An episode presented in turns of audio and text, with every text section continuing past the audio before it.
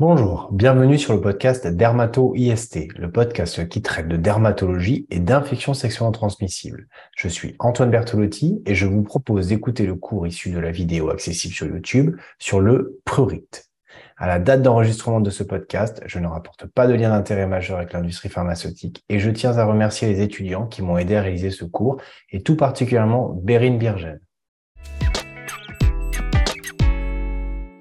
Si c'est la première fois que vous regardez ou que vous écoutez un de ces cours, il y a quelques points d'avertissement à savoir. Ce cours est destiné aux étudiants en médecine de la deuxième à la sixième année. Certaines notions présentées ici sont volontairement simplifiées pour répondre aux objectifs pédagogiques de ces étudiants. Ce cours est un complément visuel et sonore issu du livre Dermatologie du CEDEF, édité chez Elsevier Masson. Il n'est pas exhaustif et ne fait pas foi pour les examens. Enfin, certaines images peuvent être amenées à choquer le grand public. Tout d'abord, quelle est la définition du prurite? Le prurite, c'est un signe fonctionnel qui consiste en une sensation qui provoque le besoin de se gratter. Il peut être localisé ou généralisé à l'ensemble du corps ou une grande partie du corps. Il ne concerne que la peau et certaines muqueuses. D'un point de vue physiologique, il peut être normal de présenter un grattage, un prurite discret qui peut être plus important le soir et ou quand on va se dévêtir. Il devient pathologique lorsqu'il induit des lésions de grattage ou lorsqu'il retentit sur les activités quotidiennes ou le sommeil. D'un point de vue physiopathologique, c'est une maladie complexe liée à l'histamine, mais pas toujours, dont l'origine physiopathologique du prurite peut être liée au système nerveux central, périphérique ou même d'origine purement cutanée. Le diagnostic positif se fait de manière clinique. Le prurite est un diagnostic clinique. Il faut d'une part rechercher des lésions cutanées non spécifiques consécutives au grattage, à savoir des excoriations, des stries linéaires ou encore des ulcérations. On voit très bien sur cette photo au niveau du haut du dos de nombreuses excoriations et stries linéaires de grattage. Le deuxième élément que l'on peut identifier et qui va nous orienter vers ce diagnostic de prurite, ce sont des lésions papulo-vésiculeuses, des papules excoriées ou croûteuses ou encore même des nodules qui vont apparaître secondairement au prurite chronique. On appelle cela du prurigo. Vous voyez ici, juste en dessous du genou de ce patient, de multiples lésions plutôt arrondies, en relief, croûteuses, papuleuses, croûteuses par endroits en leur centre, multiples et très localisées. On peut également avoir cet aspect-là de manière plus diffuse sur l'ensemble des membres supérieurs, voire inférieurs. On peut également porter le diagnostic de prurite parce que des lésions de prurite ont été très chroniques. Le patient s'est gratté de manière très prolongée pendant de nombreux jours, de nombreuses semaines, et on voit apparaître ce que l'on appelle une lichenification, c'est-à-dire une peau épaissie, grisâtre, recouverte de fines squames dessinant un quadrillage. Vous voyez ici l'aspect de quadrillage qu'on peut voir là, ou encore également sur cette photo-là. On sait également qu'il existe un risque de surinfection, bien entendu, à partir du moment où vous vous grattez avec vos ongles, vous faites une brèche dans la peau, il y a un risque que des bactéries, principalement le staphylocoque et le streptocoque, puissent rentrer dans votre peau et à ce moment-là faire une surinfection locale. On parle d'impétigénisation. On voit sur cette photo l'aspect caractéristique d'une impétigénation d'une lésion où on a des croûtes jaunâtres mélicériques. Et puis, l'autre élément qui est très important, c'est que selon la maladie, eh bien, vous allez avoir des lésions cutanées spécifiques de ces dermatoses prurigineuses. On prend exemple ici de la gale, où on va voir spécifiquement un sillon scabieux au niveau euh, de la paume de ce patient, ou encore des vésicules perlées très caractéristiques de la gale. Il existe des diagnostics différentiels qu'il ne faut pas confondre avec le prurite, à la fois les dysesthésies, qui sont des troubles neurologiques pour lesquels le patient va avoir des sensations anormales, mais encore des paresthésies, pour lesquelles les patients rapportent des fourmillements dans une localisation dans un membre, et puis bien entendu la douleur. Il existe un très grand nombre d'étiologies dans le prurite. Il est important d'avoir un, un interrogatoire complet pour pouvoir vous orienter au mieux avant d'envisager tout examen complémentaire. Premièrement, vous allez demander si ce prurite est localisé ou diffus. Vous allez également demander la sévérité de ce prurite. Vous allez demander quelles sont les circonstances déclenchantes ou aggravantes. Est-ce qu'une hypersudation va majorer le prurite ou va faire apparaître le prurite? Par exemple, une urticaire à l'effort. Est-ce qu'un repas va être un élément déclenchant ou aggravant? Est-ce qu'une douche? Est-ce que le contact avec l'eau? Ou au contraire, est-ce qu'un bain froid va être plutôt apaisant? Est-ce qu'il y a des horaires de survenue? Est-ce que c'est plutôt un prurite diurne, donc pendant la journée, ou nocturne? Et à ce moment-là, si vous avez un prurite à recrudescence nocturne avec un réveil nocturne, vous aurez absolument la gale euh, dans votre tête qu'il faudra émettre. Vous avez également l'évolutivité. Est-ce que c'est un prurite qui est aigu? Est-ce que c'est un prurite qui est paroxystique? Ou est-ce que c'est un prurite chronique? Les étiologies vont pas être les mêmes. Est-ce qu'il y a des signes généraux associés? Est-ce qu'il y a de la fièvre? Est-ce qu'il y a une altération de l'état général, par exemple? Quel est le métier du patient? En effet, dans le cadre des prurites en lien avec des eczémas de contact, eh bien, vous allez avoir, par exemple, un coiffeur qui va avoir des périodes beaucoup mieux pendant les vacances. Et c'est parce que vous savez qu'il va être coiffeur et qu'il est en lien, en relation avec certaines teintures, par exemple, que vous allez pouvoir émettre votre diagnostic d'eczéma de contact. Il va falloir également à l'interrogatoire que vous puissiez identifier s'il y a eu des prises médicamenteuses, prises médicamenteuses par la bouche, mais également en topique. Est-ce que le patient a appliqué précédemment l'apparition de ce prurite une crème? On sait que un grand nombre de médicaments peuvent être à l'origine de prurite. Regardez les notices, vous verrez, il y a écrit prurite sur quasiment la plupart des notices de médicaments. Il va falloir bien entendu identifier s'il y a un caractère collectif à ce prurite. Est-ce qu'il y a quelqu'un dans votre entourage, dans votre famille? Est-ce que votre partenaire, est-ce que vos enfants, est-ce que vos parents présentent également un prurite? Alors à ce moment-là, vous orienterez plus facilement vers une maladie infectieuse et tout particulièrement la gale. Et puis, à l'examen physique, il va falloir avoir un examen complet pour pouvoir identifier les différents diagnostics positifs qu'on a vus tout à l'heure, l'importance des lésions de grattage, l'importance des lésions qui peuvent vous orienter vers une dermatose spécifique et qui est responsable de ce prurite, le dermographisme dans le cadre de l'urticaire, mais également rechercher un syndrome tumoral avec des adénopathies ou encore une hépatosplénomégalie. Première catégorie, vous êtes face à un prurite diffus dermatologique ou du moins secondaire à une dermatose présente. D'accord? Vous voyez quelque chose sur la peau et le prurite est diffus. Quelles sont les orientations diagnostiques? Eh bien, ça peut être une urticaire et vous allez avoir un dermographisme. Vous allez appliquer dans le dos avec, par exemple, votre marteau réflexe ou un stylo des traits. Il n'y a pas besoin d'appuyer très, très fort. Hein. Vous faites juste un quadrillage, vous attendez quelques secondes, quelques minutes et vous allez voir apparaître en relief euh, une lésion papuleuse je vous rappelle, la lésion d'urticaire, si vous n'avez pas encore fait le cours dédié à ce chapitre, c'est une lésion papuleuse, prurigineuse, migratrice, fugace. On voit ici une lésion en relief, érythémateuse également, et plus claire souvent en son centre. Vous avez également la dermatite atopique avec cliniquement des lésions érythémateuses, vésiculeuses, suintantes, croûteuses au niveau du pli du bras, au niveau de la région poplitée, un prurite très important. Mais vous avez également les dermites de contact, les eczémas de contact, ou des lésions peuvent être aussi irritatives, caustiques ou allergiques. On a parlé euh, de la teinture du, cheveu chez les coiffeurs tout à l'heure, mais ça peut être aussi la manipulation de ciment, ça peut être aussi euh, le port de euh, bijoux en nickel ou tout simplement un bouton de votre pantalon qui est en regard de votre peau juste en dessous du nombril et qui va vous faire une dermatose de contact à ce niveau-là. Soyez extrêmement vigilants et sachez poser toutes les questions nécessaires pour vous orienter au mieux face à vos étiologies. Bien entendu, il y a aussi des causes infectieuses de type ectoparasitose. On en a parlé un peu déjà au niveau de la gale. Et là, on a ici effectivement un, sillon euh, scabieux présent au niveau euh, de la paume de la main. Mais tout simplement, ça peut être des piqûres d'insectes, hein, des piqûres de puces, des piqûres de punaises de lit ou autres. On peut également avoir un prurite diffus dermatologique en lien avec une maladie inflammatoire ou auto-immune. Donc en maladie inflammatoire, on peut citer le psoriasis ou le lichen plan. Le lichen plan, ce sont des petites papules cuivrées, généralement millimétriques, centimétriques, souvent situées à la face antérieure des poignets, mais vous pouvez avoir des lésions beaucoup plus diffuses.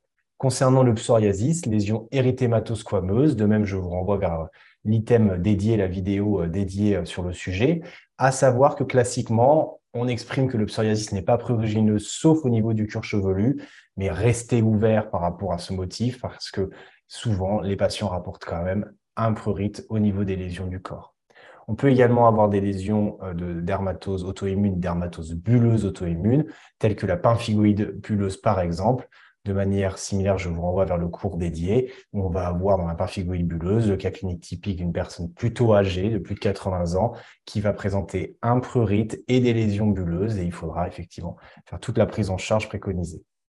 On peut également avoir des causes néoplasiques à type d'hémopathie, d'accord, d'hémopathie cutanée avec le mycosis fungoïde ou encore le syndrome de Césari. On a ici une lésion érythémateuse, squameuse, prurigineuse, plus ou moins diffuse sur le corps. De manière similaire, je vous renvoie vers le chapitre dédié.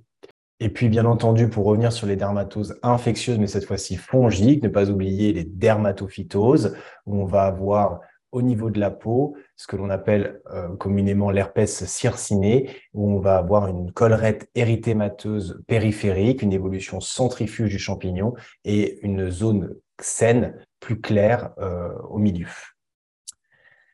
Deuxième cas de figure, on est face à un prurite diffus, mais cette fois-ci, vous n'avez pas de lésion cutanée. D'accord? On va parler à ce moment-là de prurite cinématérien. Premier diagnostic à évoquer, est-ce que la patiente ne présente pas une maladie hépatique avec une cholestase intra- ou extra-hépatique avec ou sans ictère? Deuxième cause, est-ce que le patient n'est pas tout simplement insuffisant en rénal chronique et réalise fréquemment des hémodialyses? Troisième cas de figure, les hémopathies. On a parlé tout à l'heure des hémopathies cutanées. Là, on est sur des hémopathies euh, systémiques où on peut avoir euh, des atteintes à type de prurite dans le cadre de lymphome de lymphome ou encore de maladie de Vaquez. Et classiquement, on exprime que ce prurite est aquagénique, c'est-à-dire c'est lorsque vous êtes en contact avec l'eau que le prurite s'exprime. Bien penser à évoquer ce type de pathologie lorsque le patient va vous rapporter un prurite dans les suites d'une prise d'une douche, d'un bain ou autre. La grossesse est également euh, une cause de prurite. Et puis, on peut également avoir un prurite dans le cadre de carence, de carence martiale, de carence vitaminique, dans le cadre de parasitose. Et donc, souvent, on va avoir un infiltrat et une augmentation des polynucléaires éosinophiles. On en a parlé tout à l'heure, les médicaments sont une grande cause de prurite. Alors, on parle des opiacés, mais il y a également d'autres euh, euh, classes de médicaments qui peuvent entraîner un prurite. À nouveau, je vous invite à regarder les notices des médicaments et vous verrez que le prurite est très régulièrement rapporté. Il y a également des maladies endocriniennes telles que les hyper ou les hypothyroïdies, les infections chroniques telles que le VIH, le VHB ou encore le VHC. Et puis, il existe également des prurites cinémataria d'origine psychogène, mais aussi paranéoplasique, et il va falloir savoir rechercher un point d'appel dans ce cadre-là. De ce fait, vous avez un bilan de première intention qui peut être prescrit devant un prurite cinématériel sans cause évidente. Donc, on a dit, on a des causes hématologiques, donc on va rechercher NFS plaquettes, on va rechercher des causes hépatiques, donc les gamma-GT phosphatase alcaline éventuellement le bilan hépatique. Il y a les causes rénales et entre du dialysé. Généralement, ça, vous le savez, à l'interrogatoire, vous avez même euh, la fistule qui est présente sur l'avant-bras du patient. Mais la créatinémie est effectivement un élément intéressant parce qu'une créatinémie élevée peut entraîner un prurite. On a parlé des hyper et des hypothyroïdies, donc vous avez la TSH à rechercher. On a parlé des carences et particulièrement de la carence martiale, donc faites une ferritine. L'électrophorèse des protéines va pouvoir vous aider également par rapport aux causes hématologiques. On a parlé des infections virales euh, de type VIH, VHB, VHC. Donc, bien entendu, il ne faut pas les oublier. Et puis, vous pouvez compléter par une radiographie thoracique. La biopsie cutanée n'est pas indiquée en première intention dans un bilan de prurite cinématarienne. Le diabète, la goutte ou l'hyperuricémie ne sont pas des causes de prurite.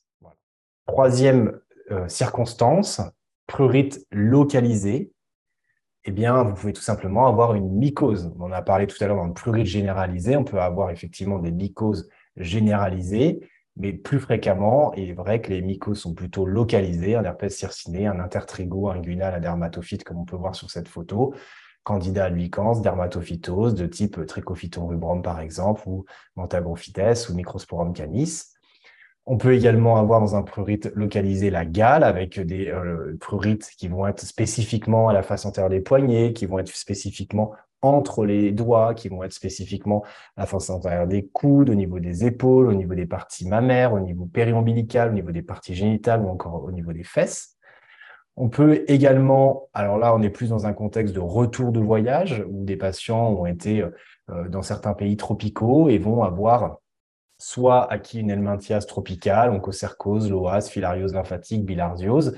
Et donc là, ce sera tout l'intérêt d'avoir, dans ce cadre-là, euh, un examen biologique à la recherche de polynucléaires et osinophiles, mais également de manière très fréquente, pensez à bien regarder, et généralement, le diagnostic est assez simple, euh, si le patient ne présente pas une larva migrans cutanée, le patient va vous dire, je me gratte au niveau du pied, j'ai vu apparaître un cordon un peu serpigineux, érythémateux, parfois inflammatoire. Parfois, vous pouvez même avoir des vésiculobules en regard, avec quelque chose qui a tendance à, bouger de manière assez lente, mais à bouger, à progresser. Et donc, pensez à, la larva migrans ou encore l'oculostomos cutané. Mais également, il existe d'autres euh, euh, vers de type anguillulose. Et puis, on peut également avoir dermatite des nageurs ou encore des piqûres d'insectes ou de végétaux très localisées. Au niveau du cuir chevelu, il faut penser euh, à la pédiculose, hein, au niveau des poux, euh, pédiculis capitis. On peut également avoir des eczémas de contact à la suite de l'application d'une teinture de cheveux, par exemple. Mais on peut aussi avoir du psoriasis. Et pour le coup, je vous ai dit, le psoriasis, autant au niveau du corps, il est un peu moins réputé pour être prurigineux, autant au niveau du, du cuir chevelu, il est souvent considéré comme très prurigineux, mais on peut aussi avoir un prurite sur une dermite séboréique ou encore ce qu'on appelle une névrodermite avec des lichenifications au niveau de la nuque. Alors, devant un prurite, vous devez raisonner en généralisé ou localisé. S'il est généralisé, est-ce que vous avez des lésions cutanées spécifiques? Si vous avez des lésions cutanées spécifiques, alors vous allez probablement rapidement pouvoir faire le diagnostic d'urticaire, d'eczéma de contact, de dermatite atopique, d'ectoparasitose, de psoriasine, de lichen plan ou encore de pemphigoïde bulleuse. Si vous n'avez pas de lésions cutanées spécifiques, alors à ce moment-là, vous allez devoir imaginer qu'il puisse y avoir une atteinte d'organes et vous allez faire un bilan biologique qui va vous permettre d'en voir, d'y voir un peu plus clair avec la recherche d'une cholestase, d'une insuffisance rénale chronique, d'une hémopathie, d'une dysthyroïdie, d'une carence martiale, de médicaments ou encore, on l'a pas mis ici, mais bien entendu de bêta-HCG pour une grossesse débutante éventuellement.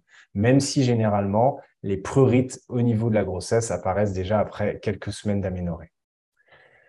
Si le prurite est cette fois-ci localisé, on vient d'en parler à l'instant, eh bien, vous devriez avoir des signes qui vont vous orienter vers une mycose, une parasitose, une piqûre ou encore d'autres étiologies selon la topographie.